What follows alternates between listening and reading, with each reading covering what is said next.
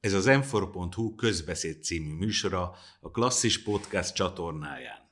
Műsorunkban szakújságíróink és neves szakértők beszélgetnek gazdaságról, aktuális történésekről és közéleti kérdésekről. Feltétlenül iratkozzon fel a Klasszis Podcast és YouTube csatornákra. Sok szeretettel köszöntjük a hallgatókat. Ez itt a klasszis podcast csatornán az m4.hu közbeszéd című műsora, és az alkalomból gyűltünk össze, hogy értékeljük ezt az évet. Elég sok minden történt, nem is biztos, hogy mindenre ki fogunk térni, de vagy ki tudunk majd térni ebben a nagyjából 40 perc alatt, de azért igyekszünk a, igyekszünk a legfőbb eseményeket szóba hozni. A beszélgetésben részt vesz Gáspár András, a az m és a Privát Bankár lapigazgatója. Szia, Saci, szeretettel köszöntöm a kedves hallgatókat. Király Béla, a lapcsoport újságírója és az m alapítója. Én is köszöntöm a hallgatókat. És Csabai Károly, a, a, az m és a Privát Bankár felelős szerkesztője. Főszerkesztője. De voltam az is egyébként, tehát sziasztok, és én is köszöntöm a hallgatókat. És akkor a felelős szerkesztő Székely Sarolta magam nevében is köszöntöm a hallgatókat még egyszer. De először szerintem kezdjünk egy ilyen tök egyszerű kérdés, vagy hát látszólag egyszerű kérdéssel, hogy kinek mi volt az év legmeglepőbb eseménye, legfelháborítóbb, vagy a legnagyobb érzéseket váltotta ki belőletek, és akkor így kapásból, amit, ami egyből eszetekbe jut. Karcsi? Sok ilyen volt, az biztos. De a, hát a legmegdöbbentőbb az mindenféleképp a háború kitörése, bár lehetett számítani. És a másik az az, hogy bár nem háborús inflációról beszélünk, de azért nem gondoltam volna, hogy az infláció 27% is lesz itt a december magasságában. Úgyhogy hát van azért az energiaárak is, nagyon sok minden, úgyhogy szerintem, hogyha belemelegszünk itt a beszélgetésbe, akkor majd még jönnek, de, a, de akkor azt mondom, hogy háború és infláció, és nem háborús infláció. Ugyanezt nem lehet mondani. Jó, akkor én azt mondanám, hogy, hogy akkor inkább azt úgy közelíteném meg, hogy, hogy ha mondjuk nem tavaly december, de mondjuk tavaly ilyenkor, tavaly ilyen október, november eleje, akkor egy csomó remény volt szerintem nem csak bennem, hanem mindenki másba, és akár gazdasági, akár politikai kérdésekbe ezek így hús elmentek a szélbe idén. És úgy, úgyhogy most megint így, így reménykedünk, hogy jobb lesz, de, de hogy tavaly egy sokkal kedvezőbb, látszólag kedvezőbb helyzetből indultunk neki a következő évnek, úgyhogy most egy, egy rosszabb helyzetben reméljük, hogy jobb lesz. Hát igen, hát nehéz más mondani, mint a háború, meg az infláció, de ha mégis más kell, akkor akkor mondjuk számomra a legmeglepőbb és egyben a legmegdöbbentőbb is az a, a Magyarország, illetve a magyar kormányzatnak a háborúra adott válasza, illetve a háborús helyzetben való viselkedése. Az ugyan még mint gyakorlatilag szinte mindenkit meglepett, talán csak külpolitikai szakértőnk Kánz Csaba, Csaba volt az egyetlen, akit kevésbé lepett meg az, hogy Oroszország végül mégis támadásba lendül de, de engem még ennél is meg, jobban meglepett az, hogy ebben a helyzetben mit, hogyan fog viselkedni a magyar kormány. Ugye ismertek vagyunk az orosz barát hozzáállásukról a, a világban, de egy ilyen szituációban én nem gondoltam azt, hogy gyakorlatilag minden mindenfajta szövetségesünkkel összerúgva a port, gyakorlatilag nem is tudom pontosan, hogy milyen érdekek mentén, de biztos nem az ország érdekeit szolgálva sikerül egy ilyen pozícióba lavírozni magunkat a háborúnak most már több mint 300 napja alatt, szóval nekem ez volt a legmeglepőbb. Én nem gondoltam, hogy ilyen szinten ki fogunk tartani emellett a politika mellett. A másik pedig, hogyha nem az infláció, akkor az élelmiszerinflációt mondanám. Itt is egy kicsit mondjuk szűkíteném a, a területet ezzel egyébként az, amivel én a legtöbbet foglalkozom így évközben, és hogyha a 27%-os infláció meglepetés, akkor a 50% környéki élelmiszer áremelkedés, meg az aztán pláne egy letaglózó meglepetés. Ugye 10, lassan 16 éve készítem az árkosár felmérést, és hát láttam én már sok mindent, de azért ilyet nem. Erre, erre egyáltalán nem számítottam én sem. Én, én kerültem a legnehezebb helyzetbe, már pár, jó pár dolgot elmondhatok már előttem. Én akkor a legmeglepőbbnek azt mondanám, szintén a magyar kormány tetteit illetően, az a párfordulás, ami a választások után volt a, a kormány részéről, addig azért mindig próbáltak egy stratégiai nyugalmat árasztani magukból, és viszonylag következetesen intézkedéseket hozni, de amit nyáron láttunk, azért ez egy elég nagy kapkodásra utalt, és hát ugye a választások előtt gyakorlatilag szentehénként beállított rezsicsökkentést is kénytelenek voltak úgymond odadobni, vagy eldobni, mert hogy uh, ugye a költségvetés az uh, elképesztő nagy terheket viselt emiatt. Úgyhogy nekem ez volt, ami... Ehhez ami... kapcsolódóan egyébként én megint csak visszacsatolnék erre a remények meg csalódásokra. Én azt gondolom, hogy, hogy kormány az el, tehát hogy nagyon sok minden miatt lehet szídni az Orbán kormányokat, de az elmúlt 11 évben eh, nagyjából a gazdaságpolitikában a költségvetés volt egy olyan fix pont, amire nagyon figyeltek. Emlékezhetünk még a, a járvány idején is egy csomó ideig vaciláltak azzal, hogy milyen segítséget nyújtanak, mert Orbán azt mondta, hogy nem mehet el a költségvetés, mert akkor Brüsszel majd fölakaszt minket, vagy nem tudom már mi, de valamilyen nagyon furcsa szóképet használt annak idején. És most idén nem tudom, hogy ennyire benézték a, a világban zajló folyamatokat, vagy, vagy mi volt a háttérben, de én azt láttam, hogy, hogy például a költségvetés kapcsán is iszonyatosan elszámolták magukat, miközben mondjuk tavaly össze az energiárakban már volt egy nagyon komoly robbanás, tehát összehasonlítva mondjuk a mostani gázár az alacsonyabb, mint ami tavaly össze volt. Tehát akkor már látszódott az, hogyha valóban fönn akarják tartani a rezsicsökkentést, az ezer milliárdos tételt jelent majd, és ennek ellenére valahogy nem, nem tudom, hogy mit számoltak, hogy mire számítottak, de, de hogy, hogy ilyen szempontból ez teljesen meglepő. Hát lehet, bíztak az orosz olcsóra az egy kormánytagra első közgazdászok száma az exponenciálisan megnőtt, mert legalább három vagy négy közgazdász került a kormányba, és ennek ellenére a szakmaiság az viszont valóban csökkent. Tehát egyszerűen,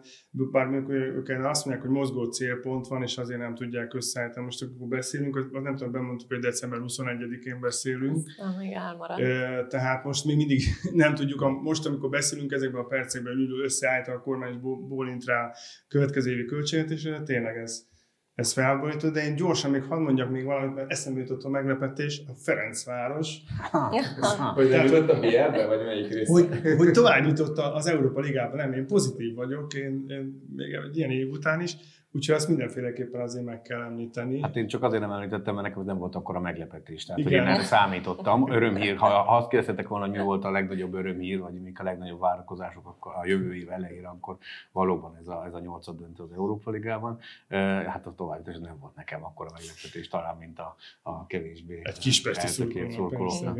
Ami, Mondjan. Ami meg egyébként a, az előbb elhangzottakat illeti, egy másik meglepetés is ide kapcsolódik, és szerintem szorosan összefügg ezzel, hogy ki hitte volna, hogy így december 21-én még azon fogunk gondolkodni, hogy vajon még mindig azon gondolkodni, hogy vajon mikor szerzünk pénzt az Európai Uniótól, van-e már valami fél megállapodásunk, de hogy akkor abból most akkor valójában mi fog megvalósulni, mikor lesz ebből pénz. Azért ez egy nagyon régóta húzódó történet. Szoros, szerintem ez értelemszerűen szorosan összefügg ezekkel a problémáinkkal, hogy akkor mi van ezzel a költségvetéssel, meg miért is kellett az csökkentést elengedni, meg azzal is, amit, amit én láttam, hogy mennyire elszigetelődtünk mi itt a, a, a külön utas és értetetlen utas politikáknak köszönhetően itt a saját közösségünkben, és, és ugye még mindig ezen gondolkozunk, hogy ez a nagyon fontos tétel, mikor érkezik be a költségvetésbe, ami az uniós pénzeket illeti, abból egyáltalán milyen összegben és milyen időzítésben, ez is mindenképpen az évnek egy, egy, egy meglepő fejleménye volt, és egy olyan erősen nyitott gazdaság, ami ennyire függ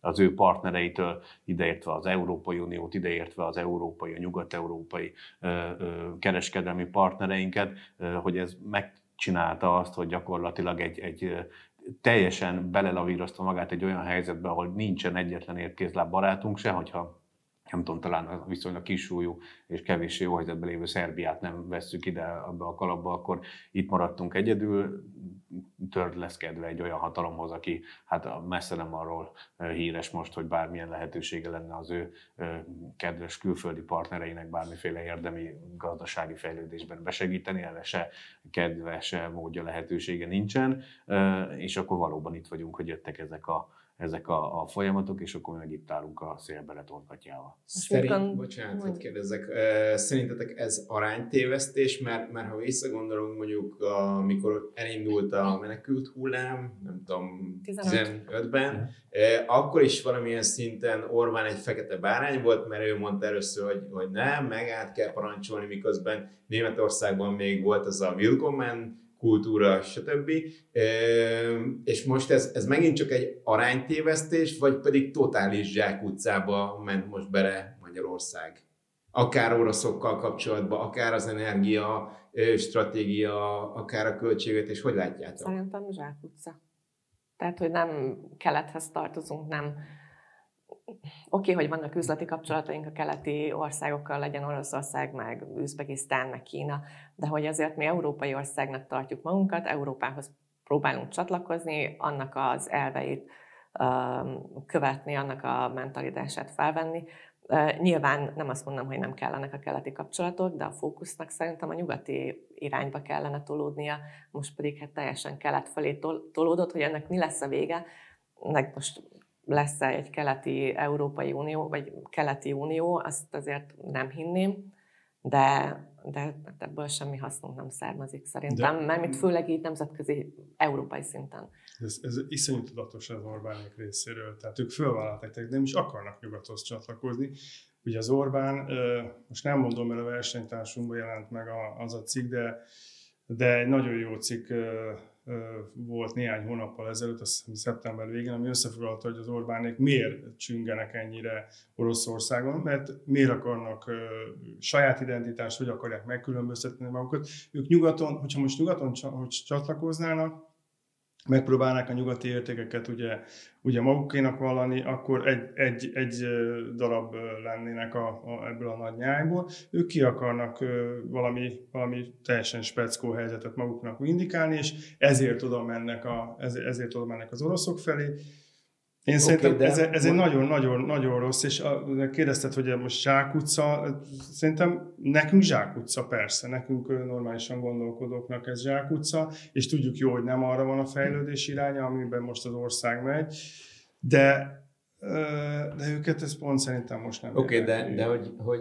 teljesen kinyílt a világ, tehát akár telekommunikációs eszközökön keresztül, akár pedig ha azt nézem, hogy gyakorlatilag szerintem majdnem minden, vagy minden második családnak van most már olyan közeli hozzátartozója, aki Angliában, Ausztriában, Németországban, nem tudom, külföldön él, eh, ahonnan közvetett, nem az van, hogy most meghallgatom a tévében, hogy Németországban megfagynak az emberek és mécsesel világítanak, hanem az ismerősöm vagy a rokonom megírja, hogy, hogy milyen viccesek itt a rogánék, hogy ilyen információkat terjesztenek, tehát hogy, hogy, hogy nincs e, az a fajta információs vasfüggöny, mint ami annak idején a szocializmusban volt. Bocsi, e, és el lehet szerinted ennek ellenére adni azt, hogy, el, hogy nekünk el, jó az, hogy szarul élünk, mert, és mert, e, szellemi nyomorban? Igen, mert van vasfüggöny. Hogy ne lenne vasfüggöny? Hát e, mennyire kicsit távolabb, 200-300 kilométerre Budapestről, és menjél le, és akkor a, ahol a Kossuth Rádiót hallgatják, a, a, az M1-et nézik, és a megyei lapokat olvassák,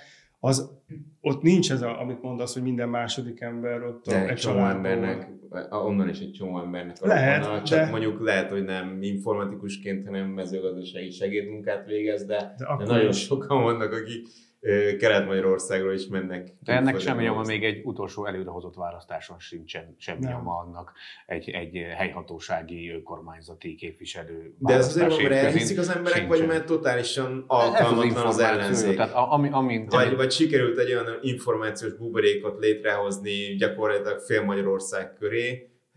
Hogy, Igen, hogy nem, látják a, sikerült. nem látják a fától szerintem, szerintem sikerült, tehát hogy, hogy valóban a, amin, amire jutott pénz, paripa, fegyver, meg szaktudás is, az az, az hogy ez a, ez a kommunikációs gépezet egy percet se lassított. Ugye a frissen megszavazott 9. szankciós csomag közepette éppen konzultálunk nagy erőkkel a szankciók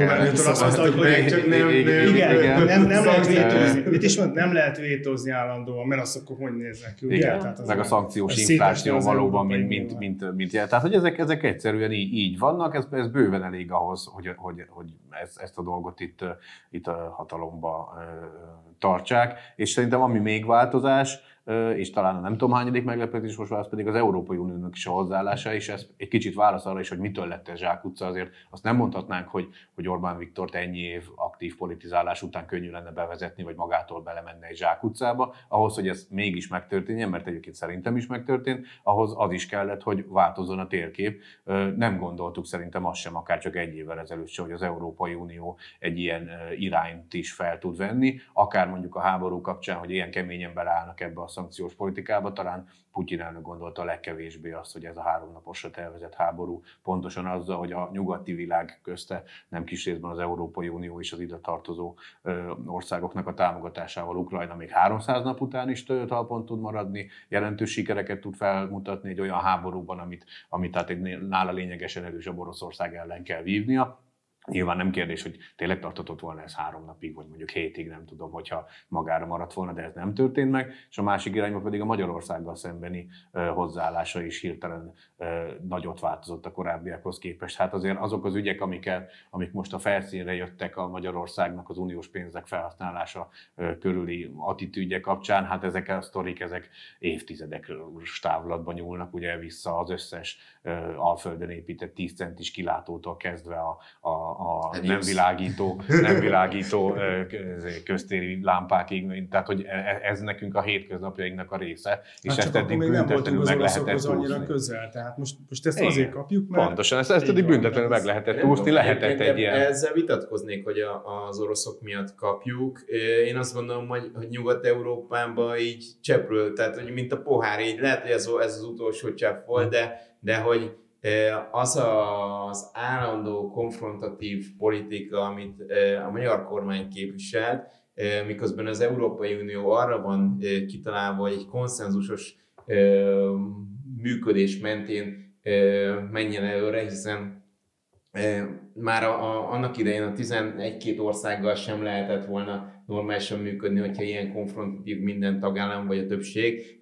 Úgyhogy a 27 meg tényleg egy, egy csak úgy tud működni együtt, hogyha konszenzusos döntéseket hoznak. És ilyen szempontból a magyar kormány, illetve maga Orbán Viktor folyamatosan feszítette a húrt azzal, hogy ő mindig konfrontálódik. Tehát ő nem tud olyan ügyet, ahol ne valami sarkos véleménye legyen, független attól, hogy most abban igaza van, vagy nincs igaza, ő neki mindig egy, egy annyira a fősodortól eltérő... Hát meg kell különböztetni hát a magát. Hát, ez, hát igen, mindig meg kell különböztetni a magát.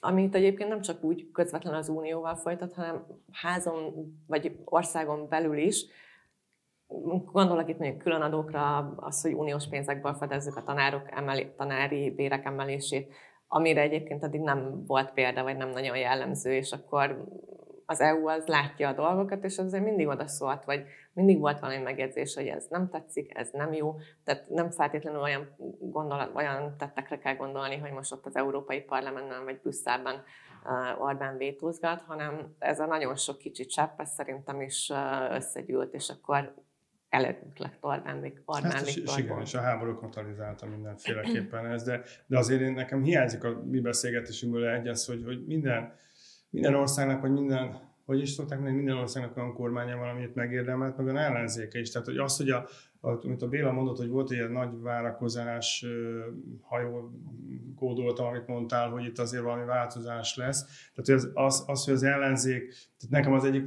szintén nagyon nagy csalódás, megdöbbenés volt, amikor április 4 reggel az ellenzék rájött arra, hogy vidéken is élnek emberek, és hogy a vidéki embereknek mi a fontos, és akkor elkezdték szépen mondogatni azokat, amiket meg kellett volna csinálni, de négy évig nem csináltak érte semmit. A hatházi Ákos kivételével talán, meg még lehet, hogy most elnézést, hogyha nem jut eszembe még más politikus, de nem, nem nem van nem mentek le az emberek, ez nem próbálták meg. Az emberek most akkor április 4 reggel rájönnek arra, hogy akkor a, a vidéki embereknek, már bo- bocsánat, a kis településen élőknek a, a béke kell, a nyugalom kell, a törődés kell, a, az, hogy meglegyen a, a családi pótlék, mit tudom, bármilyen kicsi, és nem is emelték már, vagy 30 éve, de hogy, hogy az ellenzék bűne is az, hogy tulajdonképpen most jelen pillanatban az ország állapota olyan, amilyen. Tehát most nem nagyon tudtok mondani nekem olyan ellenzéki politikust, vagy talán nagyon keveset, aki, aki olyan, hát például itt volt, most bocsánat, hogy csapom, de itt volt például a Matolcsinak a beszéde, ami kapcsán az MSZP azt bírta kinyögni magából, hogy bepereli Matolcsi Györgyöt azért, mert hogy a forint árfolyam gyengült, most már egyébként megint ugye 400 euró, de, de hát úristen. Tehát szerintem ez, ez, ez nagyon jó, megmutatja tulajdonképpen az ellenzék helyzetét, állapotát. Úgyhogy amíg ilyen ellenzék van, addig megmondom őszintén, hogy, hogy Orbán Viktornak eléggé szabad pályája van, hogy mit, mit, mit tegyen itt ebbe az országban. És ha már ellenzék, akkor az idei év egyik meglepő uh, lépése volt, hogy a DK árnyék kormányt hozott létre. Ezt hogy értékelitek? Azt leszámítva, mert azt tudjuk, vagyis hát, hogy az, az is egészen furcsa a történetben, hogy fél évvel a választások után uh, hozták létre az árnyékkormányt, de hogy ez esetleg egy jó út lehet arra, hogy négy év múlva más eredmények szülessenek a választásokon? Hát biztos nem így tél, tél van, most kinézik ilyen borongós szürke idő, hát ilyen, ilyenkor nap se süt, úgyhogy az árnyék se annyira látszik. A, a, a, az én életemben mondjuk úgy, úgy, úgy múlt el ez az elmúlt fél év, hogy ilyen nagyon sokat nem, nem befolyásolta hogy az árnyék kormány léte vagy, vagy nem léte. Tehát, hogy ezzel azt akarom mondani, hogy én, aki azért az átlagosnál valószínűleg lényegesen többet foglalkozom itt mindenféle sajtófigyeléssel, meg, meg igyekszem tájékozott lenni, meg napra kész, hát, hogy mondjam, nem, nem, nem hagyott maradandó nyomot bennem az, hogy mit, nem is tudom, mit csinál ez az árnyék kormány. Az elején volt egy, odafigyeltem, megnéztem a listát, hogy kikből áll, és aztán így szoktam kapni néha ilyen közleményeket az ügyben, ami semmiben sem különbözik egyébként egy átlagos DK-s vagy más pártól érkező sajtó nem is közleménynek mondanám ezt, mert ezek ilyen rövid szösszenetek szoktak lenni, amiben éppen a másik oldalt le, lehordják valamilyen szinten. Tehát, hogy én ebben nem látom azt a fajta innovációt, ami, ami bármilyen irányba is változtatna itt a, a, a azon a megítélésen, amit az ellenzék összehozott magának az elmúlt tíz év néhány évben. Úgyhogy, úgyhogy hát nagyon az árnyékba maradt ez az árnyék kormány szerintem. Maga az árnyékkormány az szerintem se egy nagy durranás, viszont az azt szerintem egyértelműen kezd kirajzolódni, hogy, hogy volt egyfajta versengés az ellenzéki oldalon, tehát nagyon sokáig úgy tűnt, hogy, hogy úgy nyilván voltak ilyen pár százalékos különbségek, de nagyjából a Jobbik, a DK, és ahogy jött fel a Momentum, így volt három, azt lehet mondani, hogy, hogy nagyságrendileg hasonló erősségű párt az ellenzéki oldalon, akik ugyan végül megegyeztek, de, de szerintem aki egy picit figyelte, az látta, hogy, hogy ezek hárman úgysem fognak tudni együttműködni hosszabb, hosszabb távon, és akkor ebbe csapódott bele az, hogy gyakorlatilag a mi hazánk erősödésével a Jobbikot valamilyen szinten szétrobbantották, tehát a Jobbik már a, az én megítélésem szerint legalábbis egy marginális párt lehet, illetve a a, a Momentum az pedig szintén nem túl erős, ráadásul az elmúlt időszakban folyamatosan lehetett olyanokat hallani, hogy, hogy Momentumos, akár önkormányzati, akár más képviselők húznak a DK Igen. felé, átlépnek, tehát hogy a, a DK, ha szabad ilyet mondani, ilyen Orbáni felszelterős taktikával megpróbálja maga alá söpörni az ellenzéket, és minél nagyobbra hízni, hogy onnantól kezdve legalább az ellenzéki oldalon ő diktáljon, és hogyha a kormányjal nem is tudják felvenni a versenyt, de, de hogy, hogy legyen egy erőtér, és ezt, ezt valamilyen szinten én logikusnak és jónak tartom a gyurcsányék szemszögéből. Azt, hogy az országnak ebből milyen haszna lesz, vagy nem lesz haszna, azt meg meglátjuk majd az jövő zenéje most. Mondtad ezt a, tehát hogy a Jobbik, meg a, meg a DK, meg a Momentum ugye nagyjából egyforma erőviszonyokat képvisel, vagy erőt képvisel. Ugye az MZP-ig volt így. Tehát ugye amint, a, amint az MZP-t kijelölték a miniszterelnök jelent, onnantól kezdve megindult az el, a nagyon-nagyon nagy kielemet, az a 900 ezer szavazó, aki, aki elment az ellenzéki blogból, az szinte kivétel nélkül a majdnem, azt mondom, hogy kivétel nélkül jobbiktól ment át ugye a, a mi hazánkba. De visszatérve itt a, az árnyékkormányra, hát én, én, én, ezt, én ezt nem tartom egy jó gondolatnak. Ezt le is írtam már, már egy párszor, mert nem látom a funkcióját. Tehát ahogy az Andis is úgy utalt rá, Ez egy, ez egy tehát ez árny, árnyék Szerintem ez egy marketing eszköz, amivel, tehát hogy beszéltetek arra, hogy Orbán mindig csak, megpróbálja megkülönböztetni magát. Ez azt a, gondolom, ez, ez hogy a gyurcsányék is próbálják magukat megkülönböztetni de, de ez, a többi de, pártól. De ezzel nem lesz kettőből kettő, mit tudom én, nem rosszul mondtam, kettőből kettőből négy, kettőből kettő három marad. Tehát ezzel nem lesznek többen, hanem inkább Inkább ez megint azt mondom, hogy Orbán Viktornak a, a forgatókönyve és a szájéze szerint alakul, a Gyurcsányt kiemelni, a DK-t elkülöníteni, és ugye a, a Gyurcsány ellenes politikát sokkal jobban lehet így folytatni. Én, én nem látom a funkcióját, tehát mint amit a, mondtad, hogy, hogyha legalább megszólalnák, és olyan megszólalások lennének, ami, ami tényleg előremutató, és nem ez a, a pocskondiálás. Tehát ugye az a baj, nekem az a baj, hogy az egész elittel már több mint három évtizede, hogy itt Magyarországon a, a pártok egymást gyalázzák, de nagyon kevés olyan, olyan építő jellegű ö, megszólás van, hogy akkor jó, rossz, amit te csináltad, akkor én így csinálom, meg úgy csinálom. Na most a DK-ba megmondom őszintén, ezt nem nagyon látom, hogy, hogy is Isten igazából itt a krém gyűlt volna össze. Másrészt meg az, hogy feláll egy DK-s egységkormány, vagy ellenzé, vagy árnyékkormány úgy, hogy csak DK-sok vannak benne, már az is egy üzenet természetesen, akkor igen, a Momentumtól én is hallom, hogy szivárognak el. Én jelen pillanatban három és fél évvel a vagy lehet, hogy már csak három éve és né- négy évvel a választások előtt, Isten igazából nem látom ennek a létjogosultságát. 2024 tavaszon majd egy érdekes lesz, amikor együtt lesz az európai parlamenti választás, meg az önkormányzati választás. Én most jelen pillanatban azt látom, hogy Budapesten valószínűleg az ellenzék, ha ma lenne a választás, akkor is nyerne, lehet, hogy szűken, de megnyerni, viszont vidéken borzasztó nagy fölénye. Tehát lehet, hogy Fidesz 80%-kal nyerne. Tehát, tehát semmivel nem kerültek közelebb. Ez továbbra is Gyurcsány. Én továbbra is állítom, hogy amíg Gyurcsány Ferenc itt van a, az ellenzék soraiba, addig Isten igazából az ellenzéknek nem nagyon lesz itt esélye a győzelemre. És szerintem most még csak annyi, hogy szerintem az ellenzéknek a potenciáját szerintem jól mutatja azt, hogy a választások óta bármi, ami az Orbán kormány a, a, az ellenében történt ebbe az országba. A, egészségügyi megmozdulások, abszolút az oktatásban lévő megmozdulások, hatházi Ákos akciója köztévé ügyében, mindegyiknél az volt végül is a közös, hogy hogy kínosan ügyeltek arra, hogy semmi köze ne legyen hozzá a politikai pártoknak.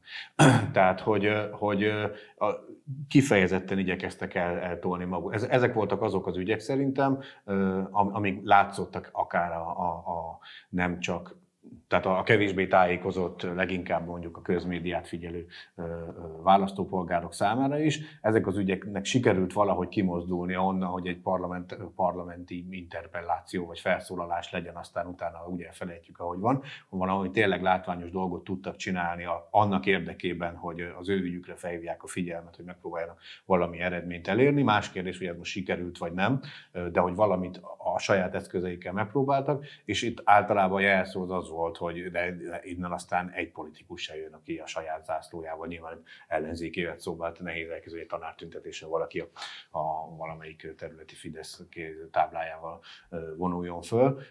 És ez szerintem jól jelzi azt, hogy amikor igazából valamit szerettek volna elérni, valaki kiálltak a saját ügyük ellen, és akár Magyarországon szokatlan méretű létszámú tömeget is sikerült emelni odaállítani, ott, ott, ott nem kívánatosak voltak az ellenzéki pártok, pedig abszolút a kormány, illetve a kormány politikája ellen történtek ezek az események, és szerintem egy kicsit ez így, ez így jelzi azt, hogy itt, itt, itt nagyon nincs rendben ebből a szempontból. Ha megnézed az ellenzék súlytalanságát, valamilyen szinten vicces, hogy 18 éves gyerekek nagyobb tömeget tudtak megmozgatni, mint az elmúlt, nem tudom, 5-6-8 évben az ellenzéki pártok. Tehát, hogy, akik, hogy majd, a... akik majd lábbal fognak szavazni 26-ban, mert addig nem lesz semmi, akkor ezek az ellenzéki gyerekek, ezek nem itt fognak egyetemre járni, el fogják hagyni az országot, és itt Figyelj, nem azt mondom, hogy ők generálnak változást, csak, csak jelzésértékű az, nem, nem. hogy mennyire alkalmatlan, súlytalan a mostani Persze. ellenzék, mert olyan ügyekben, ahol egyébként én azt gondolom, hogy, hogy még egy csomó kormánypárti szavazó is egyetért azzal, hogy, hogy az egészségügyben nem jó irányba mennek a dolgok, az oktatásban nem jó irányba mennek a dolgok. Tehát olyan, ami lehetne azt mondani, hogy konszenzusos ö, probléma, ö, olyanban sem tudnak ö, eredményeket elérni, felmutatni, hanem civil szervezetek sokkal nagyobb tömegeket meg tudnak, vagy, vagy tényleg a, a, az első ö, ilyen oktatási tüntetésben, ahol, ahol gimnazista srácok ö, voltak a főszervezők, sokkal-sokkal több embert meg tudtak szólítani, mozdítani, mint az ellenzéki pártok. Úgyhogy én, én is azt gondolom egyébként, hogy, hogy ez az ellenzék ezt nem fogja leváltani Orbán Viktor, és majd, hogyha egyszer valami csoda folytán kiemelkedik egy új generáció, új fiatalok, akik azt mondják, hogy nem mennek el ebből az országból, hanem itt szeretnének változást generálni, akkor talán, ahogy annak idején 80-as években is egy idő után iszonyatos ciki volt, akár Kádár, akár a pártársai, lehet, hogy, hogy, hogy lesz valami változás, de, de addig én sem várok hát politikai fordulatot. Erre, erre, erre utaltam, tehát, hogy, hogy ezekben a srácokban, a fiatalokban most még megvan a lendület, de ha 26-ban azt látják, hogy mindig leuralja őket a, a régi establishment az ellenzéknél is, akkor mire, mire, mire. Tehát most, most én, is, én is egyetértek veled, hogy erre kéne valahogy fölfűzni, de visszatérve, amit az előbb mondtam, hogy mindig nem látom, hogy mennének le az országba kampányolni. Én nem tudom, lehet, hogy tehát, Budapestről nem lehet megnyerni a választást. Tehát itt, itt megint mennek a harcok, Gyurcsány szerintem sértődésben meg akarja mutatni, a, akik ugye ellene szavaztak, és a Márkizajt megtették miniszterelnök jelöltnek, hogy ő, ha ő lett volna, illetve ha bocsánat, ő, bocsánat, a, a Dobrev Károly lett volna a miniszterelnök, akkor, akkor nyertek volna, pedig jól tudjuk, hogy nem nyertek volna, vagy legalábbis sejtjük, hogy nem nyertek volna. Tehát le kell menni politizálni. Egy politikusnak az a, ez olyan, mintha mi most nem cikket írnánk, hanem elkezdenénk arról beszélni, hogy milyen jó cikkeket tudunk írni, és, és bebizonyítanánk, hogy mi aztán olyan jók, hogy, hogy nyolcszorosá tudnánk nőni, növelni a nézettséget, de nem írjuk meg a cikkeket. Nekik is szerintem ezt kéne csinálni, le kell menni politizálni. Ezt nem tudják Akkor az eddigieket összegezve, Orbán Viktor idén, nem tudom már melyik beszédében azt mondta, hogy 2030-ig tervez, sőt 2030 utánra is tervez. 60-ig azt mondta. 60-ig most már. Akkor mi is, mi is, nem mi, hanem a társadalom is tervezhet 2030-ig, 40-ig tartó Fidesz uralommal? 30-ig biztos, szerintem. De én azt gondolom, hogy annyira kiszámíthatatlanná vált. Tehát nem azért, mert a magyar ellenzék, ahogy az előbb kifejtettem, olyan potens lenne, hanem egyszerűen külső körülmények olyan, most idén olyan változásokat villantottak meg, hogyha ha, ha ilyen kiszámíthatatlan, vagy legalábbis a kormány által félre nézett változások lesznek, akkor én azt gondolom, hogy, hogy bármi elképzelhető, mert, mert még az is lehet, hogy, hogyha ha totálisan rossz, mert, mert azért Orbán Viktor egy személyvezető, tehát hogy, hogy nyilván vannak miniszterei, meg, meg államigazgatás, de, de amikor döntést kell hozni, még akkor is, hogyha ő ezekre azt mondja, hogy nőügyekkel nem foglalkozok, meg üzletügyekkel, meg hasonló, a fontos döntéseket ő hozza meg, a többiek meg valahogy megpróbálják ezt utána továbbítani, meg lebontani feladatokra tehát, hogyha folyamatosan benézi az Orbán a dolgokat, akkor még azt is el tudom képzelni, hogy, hogy valami palota forradalom lesz előbb-utóbb. Nyilván ez nem most fenyeget, de, de hogyha nem tudom, összeomlik Oroszország, megbukik Putyin, ki tudja, mi történik, el tudok képzelni olyan extrém forgatókönyvet, hogy, hogy gyakorlatilag belülről bukik meg, nem azért, mert, mert az ellenzék megbuktatja. Akkor van olyan forgatókönyv a világban, ami eredményezni azt, hogy a magyar kormány kommunikációs stratégiája nem tud megbírkozni vele. Mert nekem most ezzel kapcsolatban az jutott eszem, hogy oké, okay, rendben nem kapjuk meg az EU-s pénzeket mondjuk, vagy majd három év múlva, amikor már nagyon késő lesz, azt látjuk, el tudja adni, hogy Brüsszel el tudja adni ezt, hogy szankciós infláció van, háborús infláció, mindent el tud adni a kommunikáció, vagy a, a, igen, a kommunikációval. De akkor van olyan eset, ami, ami hatástalan, vagy ahol már hatástalan lenne. Én nem azt mondom, hogy ennek nagy a valószínűsége, de, de van olyan, igen. szerintem, szerintem nem, nem is lehet, hogy simán hogy 2030-ig tervezhetünk úgy, hogy, hogy Orbán kormány van, de szerintem nem is az a kérdés, hogy most Orbán Viktor fogja vezetni a kormányt. Az a kérdés, hogy akárki is vezeti a kormányt, megvan-e egy olyan jellegű kontroll, ami, ami, ami nem teszi azt lehetővé, lehet bármekkora géniusz az országnak a vezetője, aki egyébként valóban hajlamos arra, hogy egy személyben minden ügyen, egészen komoly ügyekig, hogy most éppen kivel tartunk egy háborús helyzetben, addig, hogy az óvodában milyen színűre fessék a falat, mert az embernek az a benyomása, hogy ez itt mind Magyarországon egy személynek a, a fejében dől el.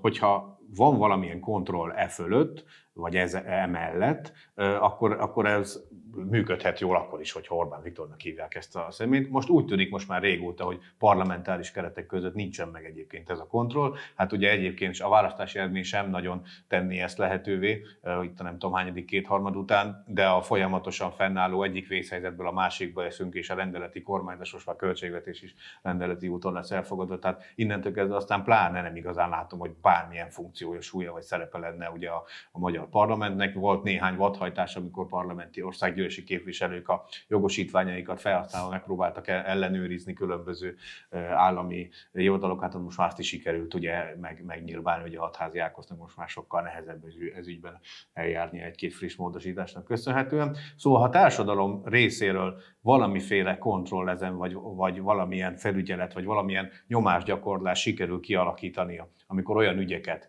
amik abban az egy fejben úgy dőltek el, hogy egyébként úgy látják az igazi érintettjei ennek az ügynek, hogy ez így nem frankó, nem számíthatnak arra, hogy az ő ország, területi országgyűlési képviselőjük fogja ezt majd elrendezni helyettük, vagy hogy az ellenzéki pártok bármilyen programból bármilyen darabot meg fog tudni valósítani, hanem hogyha az oktatásban végképp azt mondják, hogy jó, akkor ez így nem fog menni, és ez egy egyre erősödő tiltakozási hullám, akárhogy veszük, hogyha tényleg senki nem megy betanítani egyik napról a másikra, ami ez egy elég drasztikus valami lenne, és azt mondják, hogy ez egy hónapig így lesz most is pont, akkor ez egy olyan fajta nyomásgyakorlás, amit nem lehet börtönbe zárni az összes tanárt, vagy az összes diákot. Azért ennél a példánál maradnék az oktatásnál, mert itt látunk tényleg olyat, amikor valami érdemben történik a kormány akaratával szemben, amit nem lehet csak úgy lesöpörni az asztalról. Hogyha ez még tovább erősödik, és adott esetben más területen is történnek olyan elszabott intézkedések, amik, amik, amik valamilyen érdekcsoportot bántanak, és, és, és az ő akár te, üzleti tevékenységüket, megélhetésüket, bármilyen, vagy akár csak a, a gondolkodás mondjukat nagyon zavarják. És ezek a csoportok fel tudnak ez ügyben lépni hatékonyan, és tudnak azon a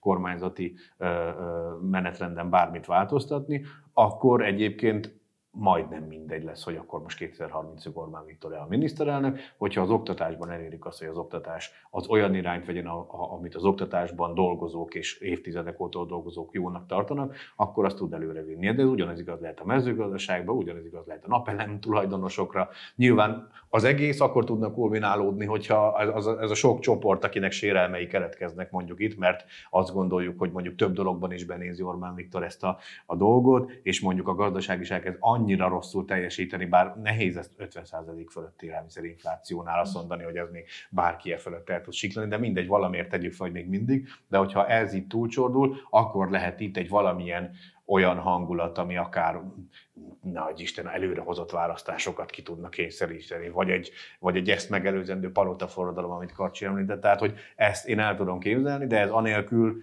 majdnem mindegy lesz, hogy most ez 2030-ról, 40-ről vagy 50-ről beszélünk, amíg nincs meg ez a fajta kontroll, vagy ez a fajta ö, ö, ellenállás, vagy a, vagy, vagy, vagy, a kormány politikájának az érdemi megváltoztatására ható folyamat, amit én korábban elmondottak miatt csak a társadalmi csoportok részéről tudok elképzelni. Úgyhogy ezt, ezt, ezt gondolom, hogyha jövőre nézvést így, így kulcs, kulcskérdésnek, hogy ebből lesz. Az oktatás vagy az egészség az inkább egy ilyen társadalmi kérdés. Láttok olyan gazdasági folyamatokat, már például az infláció szerintem nagyon sok embernek nagyon odavágott, hiszen mondjuk talán a minimálbéresek sem fognak reálbér, tehát hogy, hogy nekik sem nőtt idén a, a reálbérük, de az összes többi embernek biztos, hogy, hogy csökkent a reálbére és akkor lehet olyanokat hallani, hogy, hogy jövő év elején egy csomó cég fel fogja függeszteni a működését, mert az idei évet még valahogy kibekkelték, de januártól a, a tovább emelkedő energiárakat már nem fogják fizetni, elindulhat egy magasabb munkanélküliség, ez párosul egy tovább gyorsuló inflációval, lehet ennek olyan gazdasági folyamatok, amik esetleg komolyabb társadalmi elégedetlenséget váltanak ki, és ami politikai szintéren is kumulálódik? Szerintem lehetnek egyébként, sőt, ez mindez, amit elmondtál, ez logikus következménye lenne annak, tehát hogy logikusan meg, meg kéne, hogy ágyazzon valamilyen elégedetlenségnek, csak ugye az a baj visszatérve, hogy amíg, amíg a kommunikációba a, a, az ellenzék a megyébe sincs, és most szó szerint mondom, tehát tényleg nincsen megyébe, tehát most tényleg a veszőparipámhoz, addig a kormány tényleg azt sem, amit akar. Tehát ez, ez a zseniális kommunikáció, el lehet adni még azt is, hogy 27%-os infláció és 58%-os élelmiszerinfláció, Ö, majd Kacsi, lesz te jobb látod annak idején, a, tehát gyakorlatilag már felnőtt volt a rendszerváltáskor, Mm. tehát ott sem voltak ö, olyan országos ö, hálózattal rendelkező pártok, hanem voltak ilyen pártocskák de- Budapesten. Na de mi kellett ahhoz, Béla? Hát nyilván, ahhoz, az azt kellett, hogy megbuk, megbukjon, meg, meg, meg, megbukjon Brezsnyev, Csernyenko és Andropov. Na, oké, Tehát, de hogyha most hogy akár visszacsatolva akár politikai oldalról szerinted lehet olyan, hogy, hogy olyan társadalmi feszültség vagy robbanásszerű helyzet van, amikor gyakorlatilag tök mindenki van ellenzék, a, a nép elégedetlensége kvázi elsodorja a kormányt. Er, erre mondtam, hogy nagyon szépen lefestette, tehát hogyha munkanélküliség lesz, száguldó infláció lesz, egyszerűen a, azt látják az emberek, hogy, hogy amit meg tud, nem lesznek, mondjuk áruhiány is lesz, mert miért ne lenne, ha ezek, akkor ezekből kialakulhat, csak mondom, visszatérve már nem is tudom melyikötök mondtak, azt hiszem te mondtad a Putyint, igen, tehát amíg Putyin van, és amíg ez a hátszél megvan, addig szerintem itt nem nagyon lesz mozgás. Utána, meg még akkor is kétségeim vannak, hogy Orbán Viktor tudja, hogyha elveszíti a Putyin, mert Putyinnéknél is úgy lesz, hogy valószínűleg ott is valami erős ember fog beugrani, most még nem tudjuk, hogy kicsoda, de annak idején Putyinról sem nagyon tudtuk, hogy ő ilyen lesz, hogy de ha nem lesz, akkor, akkor akkor lehet, hogy három perc alatt át tudja alakítani a kommunikációját, elmegy Brüsszelbe, elmegy a lengyelekhez, akik már eddig is ugye barátok, csehek, szlovák, mindenkivel összebarizik, és, és, és tök jó lesz. Tehát, hogy, hogy itt inkább belülről kéne rendbe tenni a színát, tehát, hogy az emberek gondolkodjanak, gondolják végig, és ez sajnos ehhez a kommunikációt kell javítani. És jövőre valóban borzasztó szerintem, hogyha most ö, elmennénk utcaemberézni, nem ide Budapestre, hanem mondjuk tényleg kisfalvakba, és megkérdeznénk, hogy mennyire nagyon, nagy, nagyon rossz az egész helyzet, meglepődnénk szerintem, hogy milyen válaszokat kapnánk, hogy mi sokkal rosszabbul látjuk a helyzetet, és nem azért, mert mit tudom én, végeztünk egy közgáz vagy valamit, hanem, hanem egyszerűen el, mi más információkból dolgozunk, mint ők. Tehát én szerintem mindenféleképpen lehet, azt nem tudom megmondani, hogy 2030-ig vagy 60-ig, Ö, én egyébként két év hiány egy idős vagyok az Orbán Viktorral, tehát azt szoktam mondani, hogy, hogy lehet, hogy ezért együtt fogunk majd, együtt fogunk majd menetelni a végéig, mármint, hogy teljesen más sávokba, de hogy, de hogy mondom, hogy itt az a baj, hogy hogy a mi feladatunk, én azért lettem annak idején újságíró, mert hogy edukálni szeretném, és rá akarok mutatni, hogy milyen problémák vannak, elmondani, a valós helyzetről írni. Egy politikusnak szerintem meg az a feladata szintén, hogyha lát valami rosszat, akkor visítson, sivítson, csináljon valamit. Szerintem már így elég sokat beszéltünk a jövőről is, az idei évet is, hát nem mondom, hogy kiveséztük, de ezért ö, felfelemelegettünk történéseket. Szerintem ráfordulnék ilyen gyors, rövid kérdésekre a következő évet illetően. Röviden, nagyjából ez ilyen tippelős játék lesz. Az Az első kérdés... Ja, igen, tehát a házi tippjáték nyertese. A 117. percben igen, megnyertem. Na, ha már felhoztad a focit, akkor kezdjünk egy focis kérdéssel. Meddig jut idén, a, idén jövőre a Fradi az Európa Ligában? Hm, Várj, bocsánat, most a 16-ban már benne van? Igen, nyolcad döntő. Én optimista vagyok, egy kört még fog menni. Egyet sem.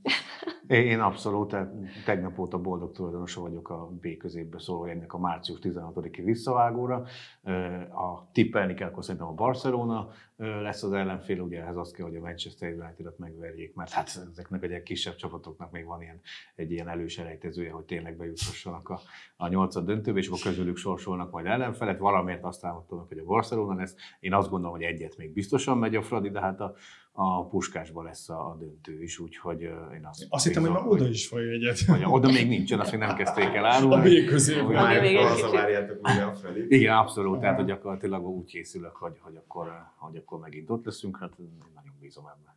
Én is egyébként egy, egy kört uh, tippálnék. Um, milyen lesz az euró, vagy a forint árfolyam az euróhoz képest? Na, hát ezt minden nap megkérdezik tőlem a szomszédok, de hát egyszerűen... Hát akkor ideje, hogy egyszer Ö, házon belül is feltegyük egymásnak ezt a kérdést. 3,90. Ö, Jövő ilyenkor? Mondjuk jövő ilyenkor. Hát komoly varga betűk lesznek szerintem, tehát így ö, 380 és 430 közt szerintem még látjuk az árfolyamat, de mondjuk jövő ilyenkor is ilyen 400 körül. Igen, az elemzők mindig ilyen, ezt a 384-30 egy ilyen sá- sávot szoktak megjelölni, abban nem lehet nagy hiba, ha mégis, akkor meg úgyis Ez mindenki tavaly, az, aki egy 10%-os sávot adott meg, az nem Igen. annál az jóval többet hozott. Én, hogyha szűkévet kell akkor a 400-410 között gondolom, tehát nagyjából így e körüli szinten elképzelhetőek valóban ilyen mozgások. Én azt gondolom, hogy, hogy inkább lesznek majd pozitív hírek, de, de azoknak mind a, a nemzetközi alakulásban lévő pozitív hírek erősítik majd a forintot, hát ha valamilyen csillapszik a háború például, vagy a gázár, ugye, ami a forint árfolyamnak az egyik fontos befolyó, befolyásolója, az, az is mondjuk kedvezően alakul, és a hazai folyamatok pedig a gyengítő irányba fognak majd szerintem hatni, és akkor egy összességében ez a mostani szint körül, tehát 400-410 körül gondolnám az eurót, ha tippelnem kéne. Én 405 környékét satszolnék. Mi lesz a teteje az, az árfolyamnak? 4,45. Március 18-án, délután 2. Akkor mész nyaralni, vagy, vagy, vagy akkor Jó, szokott. ja, tehát amikor te külföldre mész, akkor általában beszakad a forint. vagy mint amikor Igen, a hallgatók nem tudják, de kétszer, kétszer ö, ö, ugye kétszer volt ilyen nagyon nagy ö, izé, mélypontja a forintnak, mind a kétszer külföldön voltam, és szabadságon, úgyhogy most már sortolni kell, akkor, amikor én elmegyek, majd, meg, majd közöljük az összes felületeinken, hogy ez mikor történik meg. Én maradok ennél a 4.30. Lehet, hogy 4.32 mondjuk, de, de hogy nem lesz új történelmi mélypont. Hát amíg a tartalék kitart, addig szerintem is ezt a 4.30 környékénél nem, nem akarják majd, hogy feljebb látni ezt, a, ezt az árfolyamat. Tehát a, hát, én infláció mellett az aztán már tényleg egy, egy, egy azt hiszem, hogy végső csapás lenne egy 450 környék euró árfolyam még pluszba, úgyhogy akkor, akkor minden borulna, borulna a költségvetés, borulna a miniszterelnök úr elvárása az egyszámjegyű évvégi inflációról, úgyhogy én szerintem azt minden eszközzel megpróbálnak megállítani, úgyhogy ez a 4.30 környéki csúcsot gondolnám. Te? Csatlakozom, igen, 4.30. Nem, ö, én nem hiszem, hogy ne lenne új történelmi csúcs, de mondjuk a 450-et sem. Ezt mondtam 445-öt, Nagyon merésznek gondolom, bárki tudja, tehát hogy el, előfordulhat. Főleg akkor, hogyha mondjuk az uniós pénzekkel lesz valami probléma még a következő évben, mert hát ugye az oké, hogy most aláírják a megállapodást, viszont ahhoz, hogy ténylegesen jöjjenek azok a felfüggesztett pénzek, ahhoz a kormánynak teljesítenie kell. Tehát 27 miért föl. 20 Tehát, aha. 7 pontot, igen. Ahány, ahány tagország van az Európai Unióban. Mindenki adott egy. Úgyhogy jönnek-e pénzek majd? Uniós pénzek Magyarországra. Hát, Tehát ergo az a, arra vagyok kíváncsi, hogy szerintetek az eredeti menetrend, amely a kormány szerint ilyen április-május környékén már jöhetnek pénzek, mert hogy addigra mindent teljesíteni fognak, fognak eljönni ilyenkor pénzek, vagy lesz csúszás, és mondjuk ősszel fognak megérkezni. most én leszek az utolsó körben, most onnan kezdjük.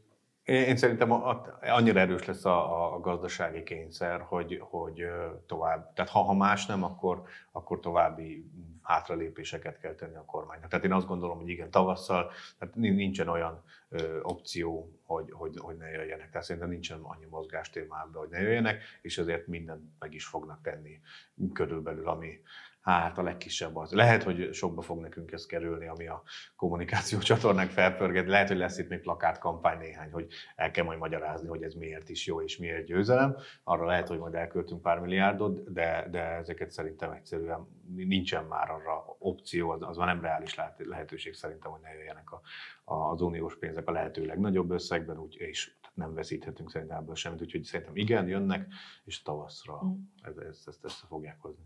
Szerintem is nagyon fontos, hogy jöjjenek, tehát hogy nem engedheti meg a kormány azt, hogy elenged, elengedjen ekkora, ekkora összeget, de mivel 2024-ig kvázi nyugalomban van, mert azért az uniós pénzeknek egy nagy része azért nem érintett felfüggesztéssel, tehát onnan tudnak jönni pénzek. Szerintem lesz csúszás a dologban, és nem áprilisban fognak megérkezni. Ő magában az, hogy most 4 milliárd dolláros kvázi keretet jelölt ki az AKK, hogy ennyi devizait föl fogunk rövid távon venni, azt szerintem önmagában azt jelzi, hogy az első négy évre a kormány nem számol ezekkel a pénzekkel, én azt gondolom, hogy valamikor talán nyáron így elkezd csörgedezni. Jönnek a guruló dollárok? igen, igen, a, a do, dollár oldal, igen.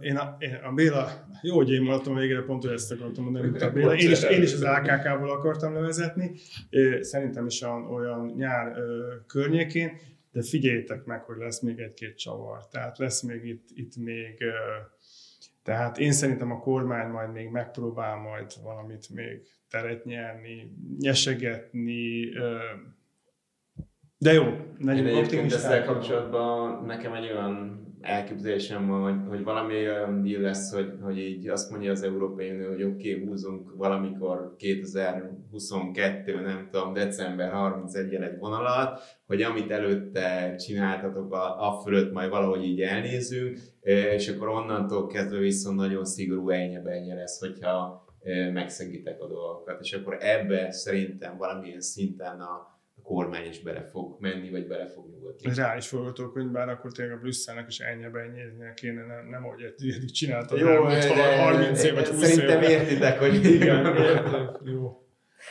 Um, mi lesz az inflációnak a teteje? Hát figyeljetek, én bízom pártunk és kormányunk Magyar Nemzeti Bankjában, tehát 27 százalék januárban. Én is 27-et akartam mondani, de én akkor 27 felett mondom. én, én viszont azt mondom, én, én hármassal kezdődőt el, el tudok még képzelni ebben a, fölnyomjátok az élelmiszereket. Igen, az Ettől tartottam. Igen, hát mi ezt nem tudjuk irányi. Hát ha tudnánk, akkor már azért egy, egy, egy fokkal, fokkal jobb lenne a helyzet, de, de hogy én, én azt gondolom, hogy úgy, ahogy a, a korábbiakban sem siker, tehát hogy, hogy voltak ezek a megnyugtatóbbnak szánt előrejelzések időnként, mint ahogy önmagában az is az, hogy most nem tudom hányadszor hallottuk ma is azt, hogy megfeleződik a, a, az infláció. Én, bár az most már nem jelent egy számjegyűt ugye, a jövő, jövő év végére. Tehát én, én szerintem annyira ki, kicsúszott az irányítás a kézből, és annyira, tehát hogy annyira a ellentétes hatásúak az infláció ellen bevetett egyébként is csekély intézkedések, hogy, hogy én szerintem ez, ezzel el, el fog szaladni. Tehát én szerintem lesz, lesz hármassal kezdődő, tehát fog még égni jobban a ház sajnos. Megemeljük az ársapkánkat. Igen. Én is hármassal kezdődött látok, milyen a 31. 32. De ha már szóba kerültek az ásapkák, arra is van egy kérdésem, meddig maradnak velünk? Hát húsvétig tuti, mert ugye azt tudjuk, azt tudjuk ez április 30.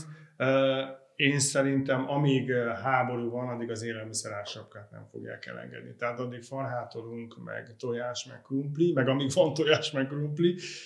Én szerintem ez meg fog hosszabbodni csak reménykedem abban, hogy az üzemanyagásepkát már soha az életben nem fogjuk fölvenni a fejünkre, és nem lesznek, és én szerintem még, még lehet, hogy az élelmiszer ár, ára körét is fogják majd módosítgatni, és nem csökkenteni, hanem növelni, de szerintem lesznek még, tehát lesz itt még hosszabbítás. Jó, ez aztán Én talán... azt gondolom egyébként, hogy gyakorlatilag, ha megnézzük azt, hogy, hogy a legnagyobb diszkontláncok azt mondják, hogy egy kiló cukrot, meg három darab tojást, meg fél liter, nem tudom mit vehetsz, akkor lassan ez egy ilyen szimbolikus dolog, hogy van ársapka, mert amikor mondjuk egy négy vagy több tagú család bemegy egy boltba, akkor, akkor nem fél liter tejet fog venni, hanem akkor egy kicsit többet, és akkor lehet, hogy az egy egység az az olcsó, a másik következő liter tej meg már kétszer annyi, vagy háromszor annyi. Úgyhogy, úgyhogy én, én szerintem így gyakorlatilag, hogyha ez lesz, hogy, hogy a boltok bekorlátozzák a, a vásárolható mennyiséget, akkor végtelenségig fenntartató az mert, mert nem lesz, vagy annyira minimális lesz a gyakorlati jelentősége, hogy, hogy, hogy nem, nem fog fölrobbanni az egész.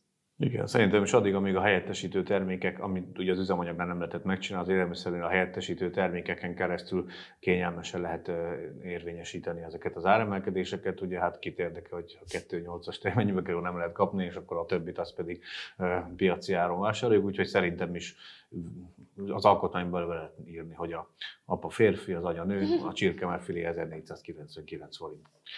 Ne adjál tippeket! Gyakorlatilag ez, ez volt. Tehát, már ki is nyugodtan, nyugodtan lehet ez, mert, mert hogy ez, ez az az intézkedés, ami egy semmennyire sem fáj a költségvetésnek, a, amíg a kormány nem fogadja, vagy ha el is fogadja azt, amit egyébként egy egyben most már súlykol, hogy ezek az ástopok inkább ö, ö, ellentétes hatásúak, most egy 2-3 százalék pontos plusz Mert infláció elfér hogy, hogy például az utolsónál, a krumpli tojásnál már a maga Gulyás Gergely is azt mondta, hogy az inflációra érdemben nem fog hatni, mert, szóval mert minimális az inflációs hatása, úgyhogy szerintem e- ezzel, hogy, hogy amit te is mondasz, hogy nem lehet azt a terméket kapni, Úgyhogy innentől kezdve az inflációs hatása is marginalizálódik az egész. Igen, meg azért ott a berögzített árak is mások voltak már, tehát nem a tavaly októberi ára rögzítették a tojást, meg a, a krumplit se, tehát hogy most a berögzített tojás is 1129 forint mondjuk 10 darab, tehát hogy azt, azt még egy kicsit könnyebben el lehet lavírozni, úgyhogy én szerintem ez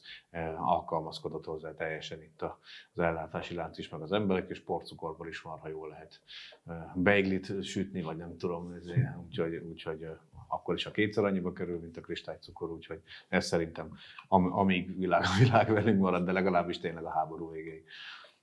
Hát mivel azért csak gazdasági újságírók vagyunk, a hátteret ezt én is hasonlóan gondolom, viszont akkor én ilyen optimistább becslést adott, egy hosszabbítás biztos, hogy lesz.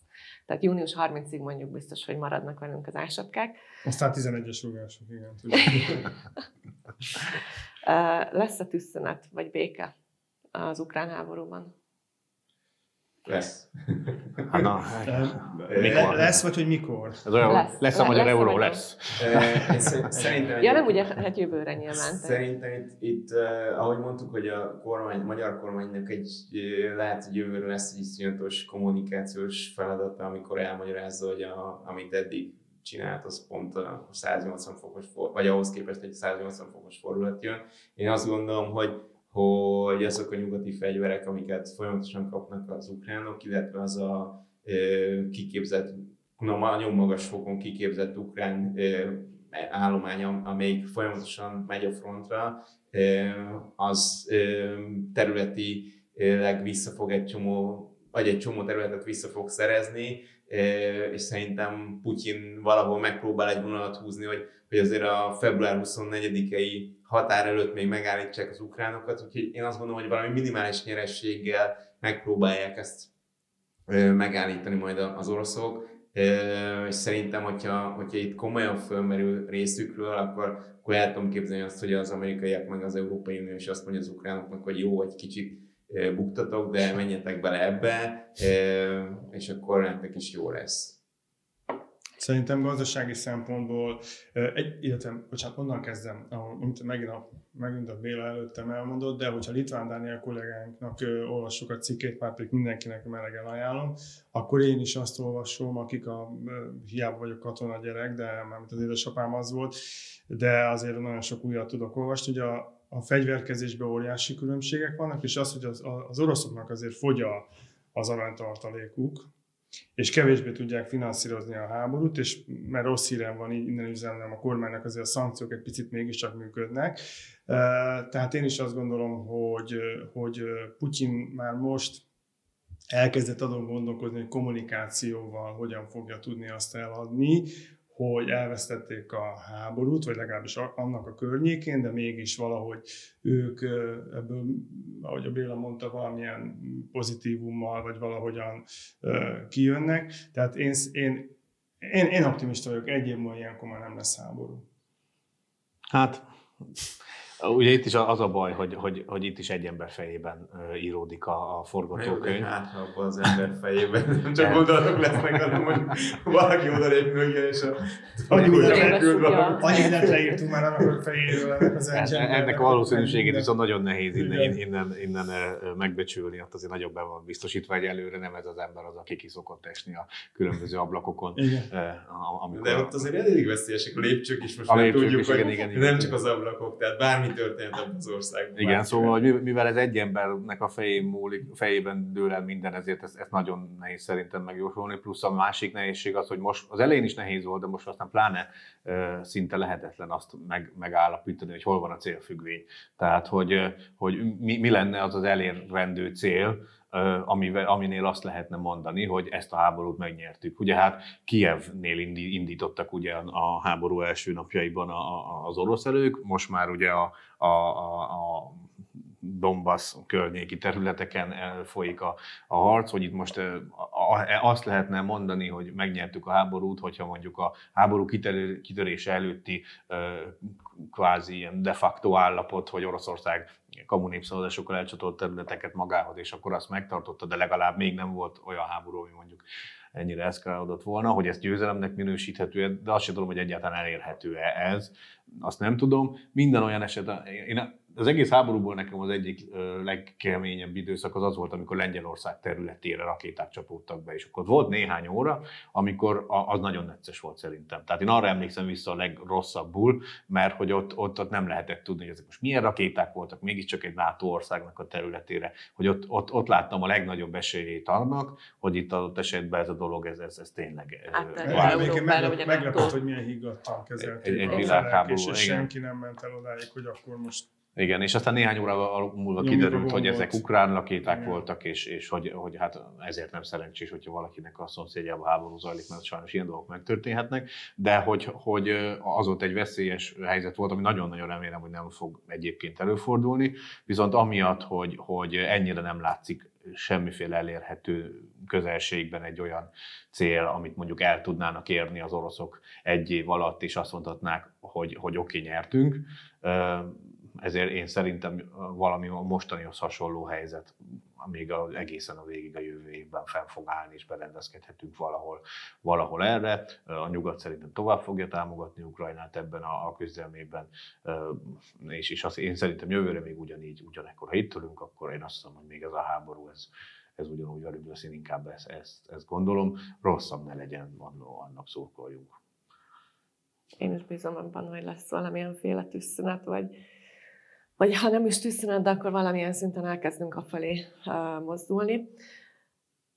Nem biztos, hogy túl sok pozitív dologról beszéltünk az elmúlt közel egy órában. Fradi, Fradi kapcsán annyira pozitív. Ez, ez, ez, ez maradt nekünk gyerekek. Jó, de csak a Fradi szurkolóknak pozitív. Igen, Én a válogatottat is, azért a magyar válogatott teljesítményét is besorolnám ide, tehát szerintem nem csak a Fradi szurkolóknak, hogyha akarok még pozitív Ez a Fradi pozitív is számomra negatív, mert ha Barcelona fogtok játszani, a United legyőzés után nem baj, de a, Ez csak egy... a magyar szívem azt mondja, hogy szere, ki szeretnék menni jövő májusban a, úgy a bajnokok, vagy mi, Euró, Euró, Európa Liga, Európa, Európa Liga döntére, hogy a Fradi játszik a Manchester. Nem, nem lehet. De lehet, de hogy ne lehetne? Hát, mert még nem, nem sorsolják össze őket. Hogyha hát a döntőben nem. Nem úgy, hanem hogy a Manchester megvedi a Barcelonát, akkor nem, ah, nem egyértelmű még, hogy a Fradival fog játszani. Igen. Tehát legyen az én részemre az a pozitívum, hogy akkor legyen egy Fradi Manchester jövő májusban.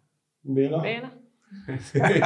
Zárjuk ezt a beszélgetést valamilyen pozitív. Én nem vagyok ekkora gurulós foci fan, úgyhogy számomra ez nem fog. Én mondjuk inkább azt, hogy, hogy mondjuk a benzin legyen 500 forint, és az euró ne legyen drágább 400-nál.